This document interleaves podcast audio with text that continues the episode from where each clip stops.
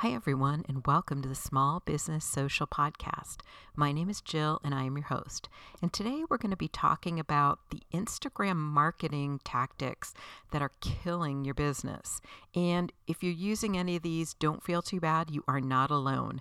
Tons of people are still doing these things, and they're really um, not helping and in most cases hurting their growth on Instagram and their business reputation. And for those of you who don't know me, I'm the owner of Fox Social Media. And my company has been helping businesses, practices, and brands to both market and grow online for the past nine years now. And I'm so excited to have both this podcast and my YouTube channel by the same name so that I can help all of you as well. So let's get started. Instagram's a really awesome tool and it can be great for marketing because it's such a visual platform. You can post stories, you can post photos, you can post infographics, videos, and all kinds of things. And what's really awesome about Instagram is that 35% of all adult Americans now use Instagram. And with Facebook owning the platform, it's going to keep growing and growing in popularity marketing on Instagram can be a little bit tricky. And I know there are people out there that are trying their best, and some are just trying anything in order to gain followers as fast as possible.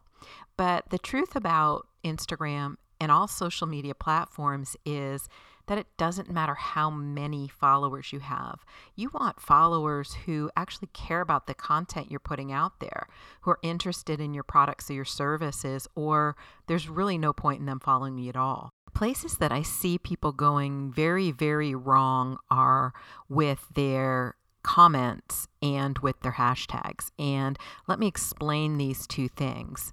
Um, first, I'm going to start with the comments. So, I'm sure all of you have gotten a notification that you have a comment on a post, and you go to read it, and it is clearly posted by a bot because it has absolutely nothing to do with the post, or it's just a emoji or um, a thumbs up, or it says, Great best feed ever. This is awesome. All kinds of random, pointless garbage. What's even worse is when these bots post a comment that says something like, This is great. I absolutely love this. And it's a sad post. So, how do these bot posts of random comments help you? They do not. There's no positive that's going to come from them. People who are interested in your business are not going to follow you back. Maybe you'll get some random followers that won't do anything to enhance your business. But these comments make you look dumb. And I'm sorry for saying it that way. I'm not sure how else to put it. Like you have no clue what you're doing. So if you're a business, do not do this. The other thing that I know personally drives me crazy is that I continually get notifications and I've got to go in and check my notifications. And now I've just wasted my time because it was an emoji or it was something completely pointless that I didn't need to look at. Okay, well, now that we have all that negative stuff out of the way, there's something um, that I want to share with you that's really positive. And that is when you make a legitimate comment on someone's post that is thoughtful and has to do with the information or the photo or the graphic or the video they posted, you really stand out. And I can tell you this because I can't tell you how many Instagram accounts I manage for my uh, company, Fox Social Media, for my clients. And when I see a thoughtful, great comment, that person really stands out to me as someone who is smart and knows how to market and is a caring, thoughtful person. So that gives me a really good first impression of that individual. So, the point here is to leave very thoughtful, meaningful, smart comments on others' posts. And you are going to stand out in a great way because I would say at least 80% of the comments I see are absolute garbage. They're emojis and pointless things posted by bots. So, by doing this the right way, it's going to take you a little bit longer, but you are going to stand out, and this will actually help you gain some followers who are interested in your content. The other thing that I want to mention here is kind of goes hand in hand with this, and that is direct messages. if you don't have something meaningful to say to an individual, don't send a direct message. And what I mean by meaningful is a thoughtful conversation, not a sales pitch. Don't send a sales pitch to someone when they follow you instantly. It is, again, annoying and pointless and makes them go in and check and have to read through these messages and it wastes their time. So, that is not the way you want to go about marketing. Okay, so let me give you an example of what can happen. Now, I do the social media for my dad, who is 83, and he has a blog called Retired What Now. So, not only is he 83, but he has no hair. His picture is his profile picture, so it's very clear to see. And he received a message the other day saying, Thank you so much for following us. Tell me something. What is one thing you love about your hair? Okay, so that was one major fail. And then there was the time he got one asking him to participate in a model search in Tampa.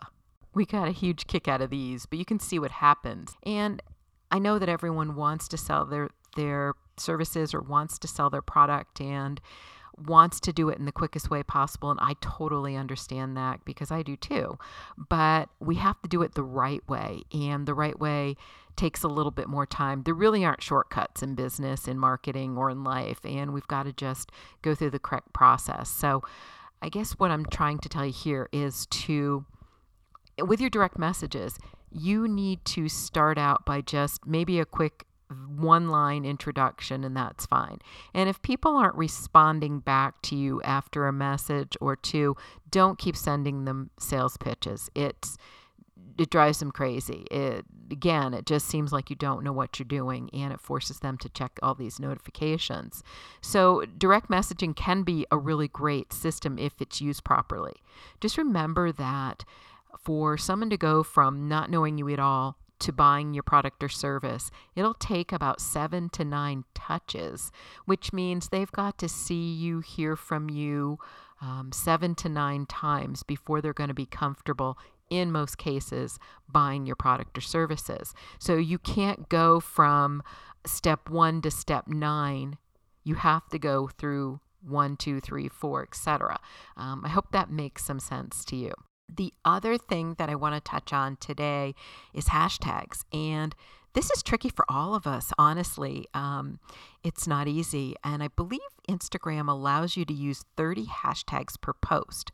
But what we're finding is that if you use too many, or you use ones that are way, way too popular and non specific, that you may be triggering the algorithm to not show your posts. So, what we've been finding is that people's posts were not being shown if the hashtags were in the comments or if they had more than 10 hashtags. So, make sure that your hashtags are in the body of the post, preferably at the very bottom, and make sure that you have no more than 10. 5 to 10 is the maximum. The other thing that it, we're finding is that um, you need hashtags that are super, super specific to your content, not the trending hashtags. I know everyone wants to jump on those, and, and I get that, I understand that, but when there are, tr- are hashtags that are being used used by multiple people, most likely not going to come up and be in that feed for that hashtag or being shown to others if you are not a massively giant um, Instagram account. So, again, you want to make sure that your comments are in the body of the post that you have no more than five to 10, that they're extremely specific and correct, matching the content that you are posting. So, what that means is let's say i am posting um, for my one of my realtor clients i will post about an open house and i will be very specific about the number of bedrooms hashtag the number of bathrooms hashtag the city it's in hashtag the size of the house and that it's being held open things like that you want to make sure that your hashtags are very specific to the particular content that you just posted. One of my blogger clients just sent me a great article on this topic, and I'm going to link to it in the show notes. And you can find the show notes for this episode, which is episode number 33, at jillwfox.com slash podcast. I hope today's episode was really helpful for you. And again, if you have any questions at all, please feel free to tweet me at Jill W. Fox. And thank you so much for listening today. If you haven't already done so, please make sure you subscribe to this podcast because every week I'll be sharing information that will help you to build, market, and grow your small business, your practice, or your personal brand. Can't wait to catch up with you again next week.